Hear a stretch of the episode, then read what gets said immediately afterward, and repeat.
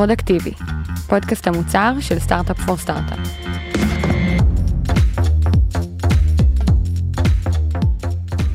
שלום לכולם, אני רן ארז ואתם הגעתם לפודקאסט שבו אנחנו מדברים עם מנהלי ומנהלות מוצר מחברות שונות על בעיות מוצריות שהם נתקלו בהם, איך הם ניגשו לפתור אותם ומה הלמידות שהיו להם בדרך. אה, זה הפרק הראשון והחגיגי שלנו, אז לפני שככה ניכנס לפרטים ולאתגר שאנחנו הולכים לדבר עליו היום, אני רוצה להגיד שכמו כל דבר שאנחנו עושים בתור מנהלי מוצר, אנחנו עושים איזשהו MVP. שחררנו שני פרקים ואנחנו רוצים לשמוע מכם האם זה טוב, מה לא טוב, איך אנחנו יכולים לשפר ולתת לכם ערך כמה שיותר מדויק. בתיאור הפרק אתם תמצאו לינק לטופס שיאפשר לנו לשמוע מכם בדיוק מה שאתם חושבים ולשפר את הפודקאסט הזה בהתאם. ועכשיו על הפרק של היום, שבו אנחנו הולכים לדבר על בעיה סופר מעניינת. איך אנחנו מגשרים בין הפער שהמוצר שלנו נותן לחברה שקנתה אותו, לבין הערך שהמשתמש שהולך בפועל להשתמש בו, מקבל ביום-יום. מי שתספר לנו על ההתמודדות שלה עם האתגר הזה, היא יעל אלטשול, senior product manager בחברת AppsFlyer. היי יעל, מה שלומך? היי רן, מה קורה? מעולה, ממש ממש כיף שאת פה. אז לפני שאנחנו ככה צוללים לבעיה, בואי תתני לנו קצת יותר קונטקסט שיעזור לנו להבין על מה אנחנו בכלל הולכים לדבר היום. אז למי שככה לא מכיר את העולם של אה, חברת AppsFlyer, אה, יש לנו בעלי אפליקציות. בעלי אפליקציות רוצים לפרסם את האפליקציה שלהם בכל מיני מקומות, בשביל להביא traffic חדש לאפליקציה, בשביל לגרום ליוזרים להיכנס עוד פעם לאפליקציה, ובשביל זה הם בעצם מריצים קמפיינים שיווקיים בכל מיני מקומות, למשל באפליקציות אחרות. ומה ש AppsFlyer עושה בעצם, היא עוזרת לבעלי אפליקציות להבין מאיפה המשתמשים שלהם מגיעים, לעזור להם למדוד את הביצועים של הקמפיינים השיווקיים האלה, ולהפיק תובנות שעוזרות להם לקבל החלטות. אוקיי, אוקיי, אז בעצם בעלי האפליקציות אה, משתמשים בכם כדי לזהות את ההתקנות, לזהות מאיפה הם אה, מגיעים, ואז בעצם אתם אה, יוצאים עם אה, מוצר חדש, שמה הוא הולך לעשות? אז אחד המוצרים הראשונים שהיה מוצר פרימיום בחברת AppsFlyer לפני כמה שנים הוא מוצר ה Protect 360, והמוצר הזה בעצם עוזר למנוע התקנות שהן fraud, כלומר התקנות שהן לא לגיטימיות, כדי שבעלי האפליקציה לא יצטרכו לשלם עבורן, לא לנו ולא למפרסמים אה, שמהם הגיעו היוזרים לאפליקציה. אז קיבלנו עכשיו איזשהו קונטקסט באמת למה מה החברה עושה ומה המוצר עושה, וזה נשמע לי האמת די טוב. כאילו, חברה אומרת, אוקיי, אנחנו נחסוך לכם בעצם התקנות מזויפות, מדהים, חסכתם לי כסף. איזה בעיה יש פה בכלל? אז באמת שהסתכלנו במדדים שלנו, ראינו שהמוצר לא ממריא כמו שצפינו. כלומר, כולנו כמנהלי מוצר, כשאנחנו מסתכלים בדשבורדים שלנו, שואפים לגדילה ואפילו גדלה אקספוננציאלית במדדים שלנו. אותו קיסטיק שמראה, וואו, עלינו פה על משהו. אם זה activation, אם זה retention, אם זה revenue, ואצלנו הגרף של העלייה בשימוש היה באמת מאוד מאוד מתון, ולא הבנו למה.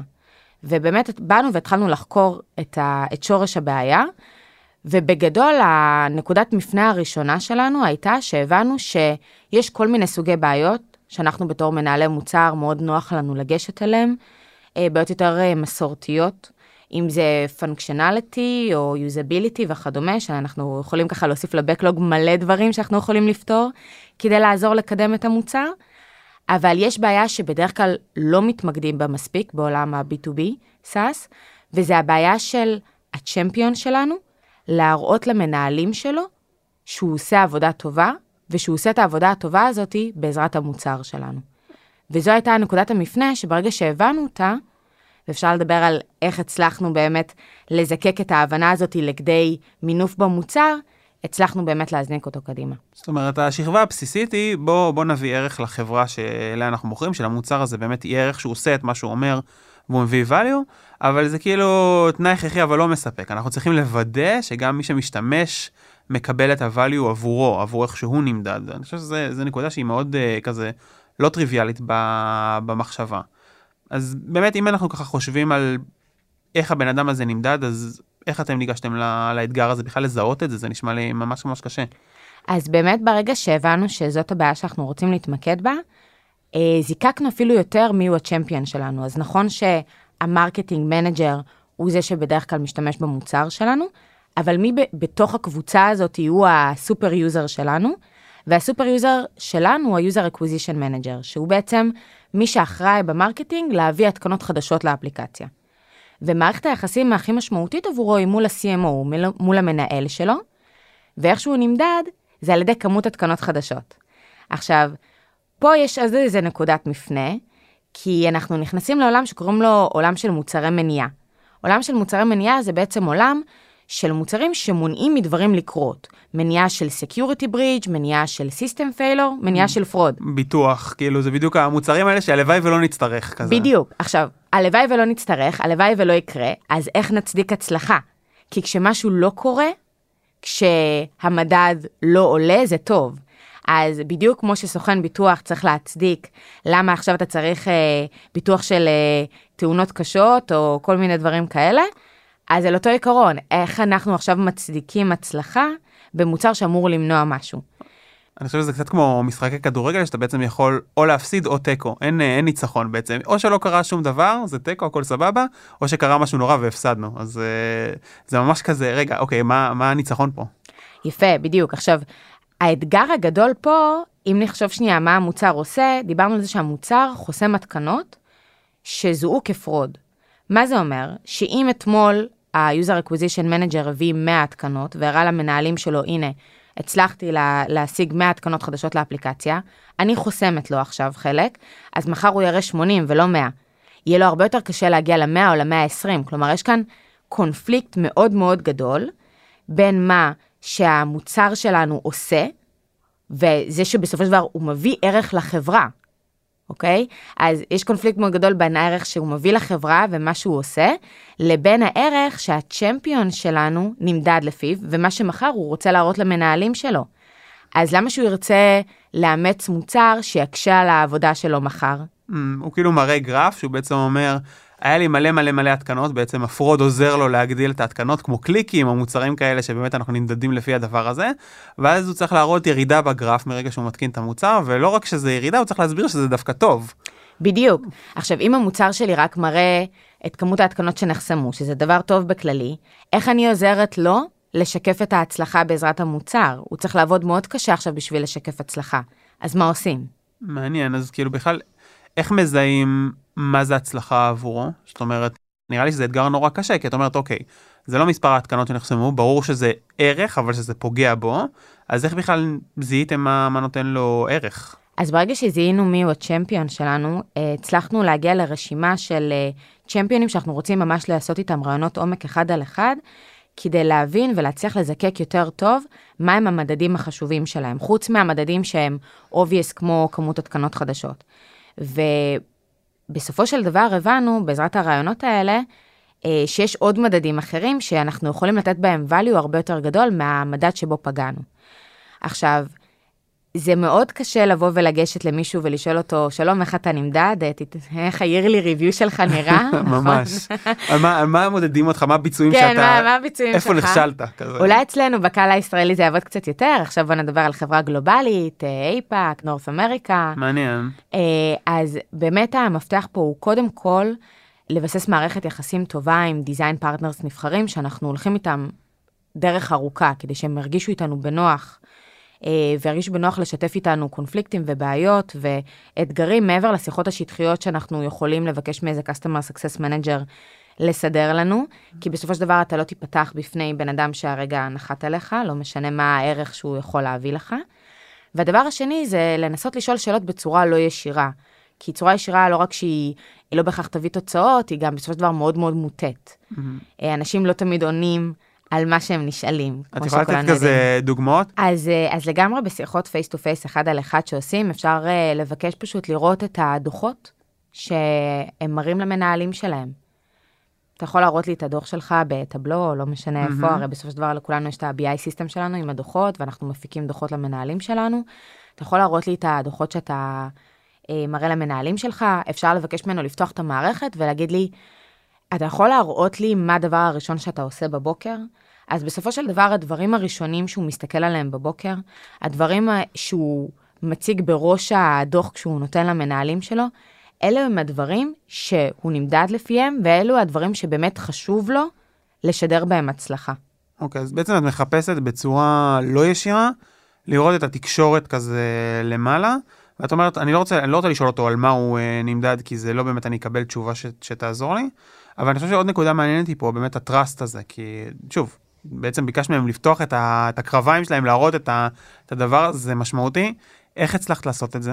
אז אה, אין שום דבר שיכול להחליף מערכת יחסים. לא משנה אם לחברה שלנו יש עשרות אלפי לקוחות, אם למוצר שלנו יש עשרות אלפי לקוחות, ו AppsFlyer היא חברה מאוד גדולה, ויש לנו באמת המון לקוחות מכל הסוגים. שום דבר לא יכול להחליף מערכת יחסים אישית, אחד על אחד, שזה בעצם design partners של אה, give and take. כלומר, לא יכול להיות שרק כשאנחנו נצטרך לפתח איזה פיצ'ר מסוים, או שנרצה לבדוק אותו, אנחנו נבוא וניגש אה, ללקוחות האלה ונבקש מהם לספק לנו ערך מסוים.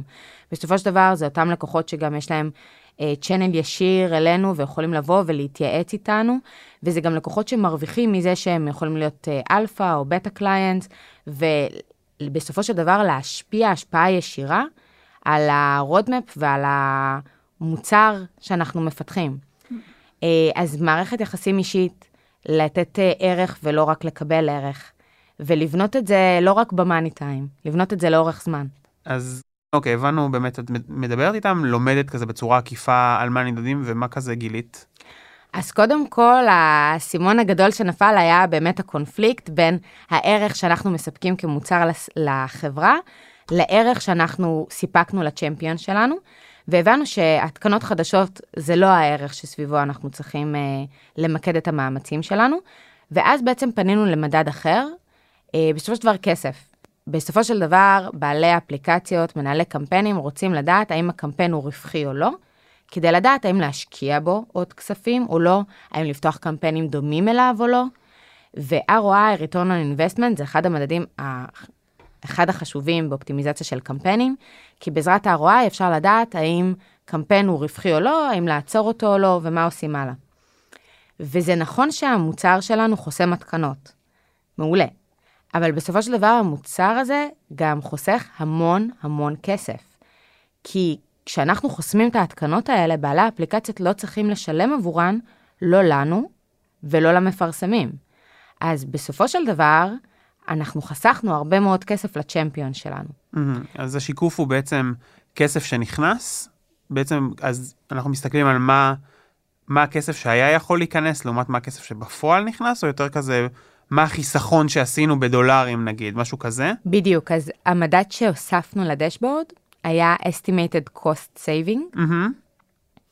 וזה בעצם ערך שהצ'מפיון שלנו יכול לקחת מחר ולהראות למנהלים שלו כדי להראות שהוא עשה עבודה טובה. כי, אוקיי, יכול להיות שכמות ההתקנות ירדו, אבל ה-ROI יותר טוב, הכסף שהשקענו בקמפיין נחסך. אז יש כאן עוד אספקט אחר שאנחנו יכולים לבוא ולשקף, ושיכול לעזור לנו להזניק את המוצר קדימה. זאת אומרת, ממש להתמקד בכסף שנחסך עבורו, כי הוא נמדד על בעצם ההוצאה, הוא מחליט את ההוצאה של הכסף, ואז הוא נמדד על זה.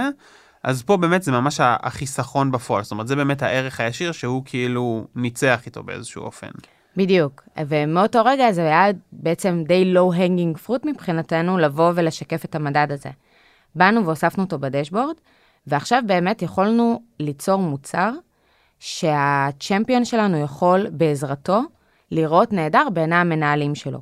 ואז מוצר כזה הופך להיות כלי הכרחי ומדהים עבורו בעבודה היומיומית שלו, וזה מה שגורם להטמעה הרבה יותר טובה ולשימוש הרבה יותר טוב של הפתרון בצד הלקוח. אותי זה לוקח למקום אה, דווקא אחר, אני בדיוק חשבתי על זה שזה כאילו אנחנו הרבה פעמים מייצרים חומרים לסיילס כדי לעזור למצוא, למכור את המוצר שלנו יותר טוב לחברה, אבל פה בעצם אתם ייצרתם סוג של כלי מכירה בתוך הארגון, בעצם עזרתם לצ'מפיון שלכם למכור את עצמו ואת ה, את המוצר פנימית, וזה משהו שהוא מעניין, כי אנחנו כל הזמן חושבים כזה, אוקיי, הם יקנו וזהו, ואז הם כבר יראו את ה-value, אבל האקסטרה מכירה הזאת פה בתוך הארגון היא בעצם הרבה יותר משמעותית בעיניי. אז זה באמת נכון, חברות גדולות כמו AppsFlyer, שהמוצר שלהם הוא מוצר מאוד מורכב, שמכיל סט של פתרונות, שכל פתרון אה, מתאים ל vertical אחר של, או סיגמנט אחר של משתמשים, הוא מוצר שיותר קשה למכור.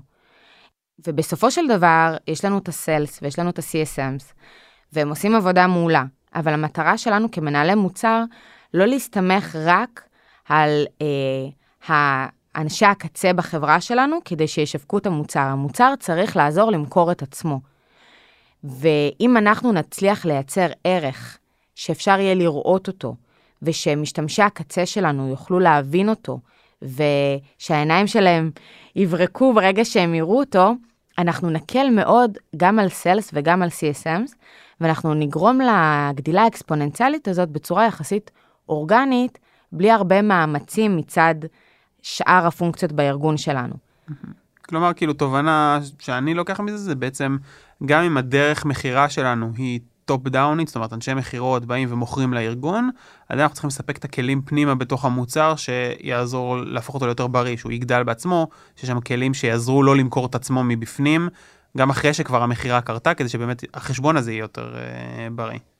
בדיוק, כלומר, בואו נחלק את זה לשניים. יש את ה acquisition עצמו של המוצר, mm-hmm. ואז יש כל מיני add-on ים. ה add-on ים האלה יכולים או להימכר בעזרת אנשי מכירות, או למכור את עצמם בעזרת כל מיני אלימנטים של פומו, ולשקף את ה value וסימולציה על הדאטה כדי שהם יראו what they are missing out, mm-hmm. נכון? ואז בוא נגיד היה acquisition של ה add-on הזה, איך אנחנו גורמים לו באמת to stick. איך אנחנו גורמים ל activation טוב, איך אנחנו גורמים ל retention טוב, איך אנחנו גורמים לגדילה של שימושיות. הדבר הזה קורה ברגע שה champion של, ה, של ה add-on הזה, או של ה solution הזה, רואה בדבר הזה חלק מהעבודה היומיומית שלו ומשהו שעוזר לו להצליח. אז עד עכשיו כזה דיברנו על באמת כלי מכירה ושיווק ובאמת על הגישור של הפער הזה, אבל אני רוצה לשמוע קצת יותר על כזה trade-off ים שהיו לכם אה, בדרך, איזה דברים ויתרתם עליהם, איזה דברים התלבטתם. אני חושבת שבכללי, בתור מנהל מוצר, לא משנה איזה פיצ'ר או איזה pain אה, point אתה תרצה לפתור, יהיה עוד אה, backlog של 30 אחרים, שתצטרך להבין מה כדאי. ובסופו של דבר אפשר אה, ללכת לכל מיני אה, מטריצות רייס או דברים כאלה. התעדוף הקלאסי כן. ולטרש את אה, הבקלוג. בדיוק. אבל כאן היה מקרה אה, מאוד מאוד מיוחד. הרי לא משנה כמה דוחות אני עוד אפיק. האם אני אשקיע עכשיו עוד זמן בעוד סוג fraud שאפשר to detect? Mm-hmm. האם אני אוסיף עוד איזה גרף מעניין? האם אני אאפשר עוד איזה משהו מגניב ב usability? בסופו של דבר הייתה כאן בעיה עמוקה יותר. כלומר, לא משנה כמה עוד fraud אני אחסום, או כמה דוחות עוד אני אפיק, או איזה add-on ים מגניבים אני אשים, אם ה value שאני מספקת הוא לא value מספיק טוב למשתמש הקצה, והוא לא ירצה לאמץ את המוצר הזה בעבודה היומיומית שלו, והוא לא יבין שהמוצר הזה גורם לו להצליח, מה כל שאר הפיצ'רים, איפה הם נמצאים ולמה הם רלוונטיים. אז כאן גם בגלל שזה היה מאוד low hanging fruit, וגם בגלל שהבנו שאנחנו צריכים לפתור משהו מהשורש, אז ה trade-off היה מאוד קל. האם זה לזקק את ה value בצורה טובה יותר, או לעשות עוד uh, fraud prevention? בוא נזקק קודם כל את הvalue יותר טוב, ואז אפשר להוסיף עוד אלמנטים למוצר עצמו. אני חושב שבvalue היותר טוב, אני הרבה פעמים רואה את זה במוצרים ובפיצ'רים שגם אני נתקלתי בהם, של תייצא לי את זה ל-PDF, תייצא לי את זה לאקסל, כל מיני בקשות כאלה שנתקלתי בהם לאורך הדרך בכל מיני מוצרים, גם ב-B2B סייבר וגם גם במוצרי כזה B2C, בוא, אני רוצה לייצר את זה ל-PDF, וכשכזה אנחנו חוקרים פנימה מה עומד מאחורי זה, זה בעצם היכולת לשלוט על הנרטיב מול המנהל. אני רוצה לקחת את המידע, להציג אותו, לארוז אותו, לשים אותו במצגת. כדי שאני אוכל לספר את הסיפור אה, שלי מתוך המוצר, ולא להגיד למנהל, טוב, הנה, תסתכל, אה, תיכנס למוצר, תסתכל על כל הנתונים, הכל גלוי, הכל שקוף. לא, אני רוצה רגע איזשהו שלב שבו אני מאבד את הדבר הזה ושולט על הנרטיב. ואני חושב שאנחנו הרבה פעמים לא נותנים למשתמשים שלנו לשלוט על הנרטיב שלהם אה, קדימה בתוך הארגון, וזה כזה סופר מעניין בעיניי. זה גם אחד הדברים שבגלל זה אמרתי, אה, ליצור מערכת יחסים טובה עם design partners שישתפו אותך ויראו לך מה הדוחות שבסופו של דבר הם מסתכלים עליהם בסוף יום, ומה הם מציגים למנהלים שלהם, אז הדבר הזה הוא priceless, כי אז אתה מבין מה הערך שהם מנסים לזקק מהמוצר שלך. אוקיי, okay, אז דיברנו כזה על, ה, על הפתרון ועל ה trade-off ים, אבל מה נגיד כזה לא עבד? אז היה לנו בסופו של דבר, הצלחנו להגיע למוצר מדהים, שמספק עכשיו ערך מדהים, ערך שהצ'מפיון באמת יכול מחר בבוקר לקחת ולהראות למנהלים שלו, שבעזרת המוצר הזה הוא עושה עבודה טובה. וזה אחלה, אבל אז נתקלנו באתגר נוסף, שבעולם B2B יש הרבה מאוד מוצרים שנדרשת שם הרבה מאמצי הטמעה ועבודה לפני שאנחנו מתחילים לראות את הערך בצד של הלקוח. כלומר, הלקוח צריך להאמין לנו בעיניים עצומות שהמוצר שלנו עושה עבודה טובה, להשקיע כסף, משאבי פיתוח וזמן, להטמיע את המוצר בצד שלו, ואז בסופו של דבר לראות את הערך הזה. וזה משהו שהוא יכול ליצור חסם מאוד גדול, כי הוא מקשה על הטראסט, ודיברנו גם מקודם על מוצר שמוכר את עצמו, איך אתה יכול למכור את עצמך, אם אתה לא משקף את הערך ללקוח. בעצם, כאילו, את אומרת, אני צריכה לגרום לו להשקיע השקעה די גדולה, כדי בכלל להתחיל לראות את הערך. אז איך אני משכנעת אותו בכלל לעשות את ההשקעה? בדיוק, עכשיו שוב, AppsFlyer היא brand, אני יכולה להגיד trust us, מעולה, יכול לעבוד עם חלק, אבל בסופו של דבר אנחנו רוצים להגיע למצב שהמוצר שלנו משקף את הערך בצורה טובה, וגם בצורה שמקלה על הסלס ועל ה-CSM. אז מה שאנחנו עשינו, אה, ואנחנו עושים לא מעט, זה משתמשים או בסימולציה על נתוני עבר ומראים what if, בעצם מה הערך שהיית יכול לקבל. אם היית מטמיע, אם היית מכניס ועושה את ההשקעה, זה מה שהיית מקבל בעצם. בדיוק. דמיין עכשיו שעוד אין לך מוצר מסוים, במקום לראות דף ריק בדשבורד, בוא נראה סימולציה בדשבורד של מה היה יכול לקרות. בוא ניתן איזה טעימה קטנה מהvalue שאנחנו יכולים לתת. וכשיש לנו מספיק uh, משתמשים במוצר, אנחנו יכולים לעשות אגרגציה על לקוחות בעלי מאפיינים דומים, uh, מאותו ורטיקל וריג'ן ואותם, ואותם צרכים, uh, ובעצם לעשות בנצ'מארק ולהראות מה אחרים כבר מרוויחים מהמוצר הזה. על הדרך זה גם יוצר פומו ממש נחמד, כי בין האנשים האחרים האלה זה בסופו של דבר ה value שהמתחרים שלך מקבלים כבר היום. אז כשיש לנו מספיק לקוחות ואנחנו יכולים לעשות benchmarking, זה גם מאוד מעניין. אז חלק מהלקוחות יעניין אותם לדעת מה ה value שכבר אחרים מקבלים, וחלק יעניין אותם מה ה value שאני יכול לקבל. אז השאלה היא על איזה דאטה אתה רץ, של אחרים או שלך, אבל העיקרון הוא אותו עיקרון. לא להראות דף ריק ולהגיד trust us, לתת להם טעימה מהvalue של המוצר לפני שהם הטמיעו אותו. אה, אמרת את זה מעולה, בדיוק איך שזה נופל לי בראש האסימון שאני שומע אותו ככה. אז uh, סיפרת לנו באמת על תהליך די, די מרתק של בעצם גישור על הפער הזה. איזה תובנה אחת ככה מרכזית uh, את יכולה לתת uh, למי שמקשיב לנו עכשיו?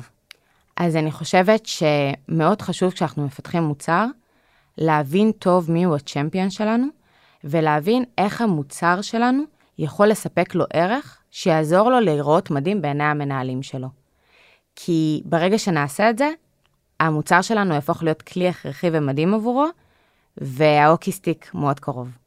הדברים שאני כזה לוקח מאוד חזק מהפרק, זה אחד באמת, יש את הפער הזה ואנחנו צריכים להיות מודעים אליו, שאנחנו צריכים לעזור לצ'מפיון שלנו להצליח ובאמת לייצר לו את הערך כמו שדיברת. שתיים, זה שאנחנו צריכים לזכור שהמוצר צריך לספק למכירה גם אחרי שהוא בעצם אה, בשימוש, ולעזור לאנשים בעצם למכור בתוך הארגון. אה, דבר נוסף זה שבאמת דיברנו על זה ואני ככה מנסה לחשוב על זה ביום יום שלי, זה הנושא של לעזור למשתמש לשלוט על הנרטיב שלו. דיברנו האם הוא מציא את המידע החוצה, או מאפשרים לו באמת לשלוט על הדוח, על מה שרואים, ולעזור לו בעצם לאבד את התובנות האלה כשהוא שולח את זה למנהל. אז אני חושב שיש פה המון המון המון אתגרים שהם סופר מעניינים למנהלי ומנהלות מוצר. אני רוצה להגיד לך תודה רבה יעל שהשתתפת, היה לי נהדר לדבר איתך, ואני מקווה שגם אתם אה, נהנתם בבית. תודה רבה לך, היה נהדר.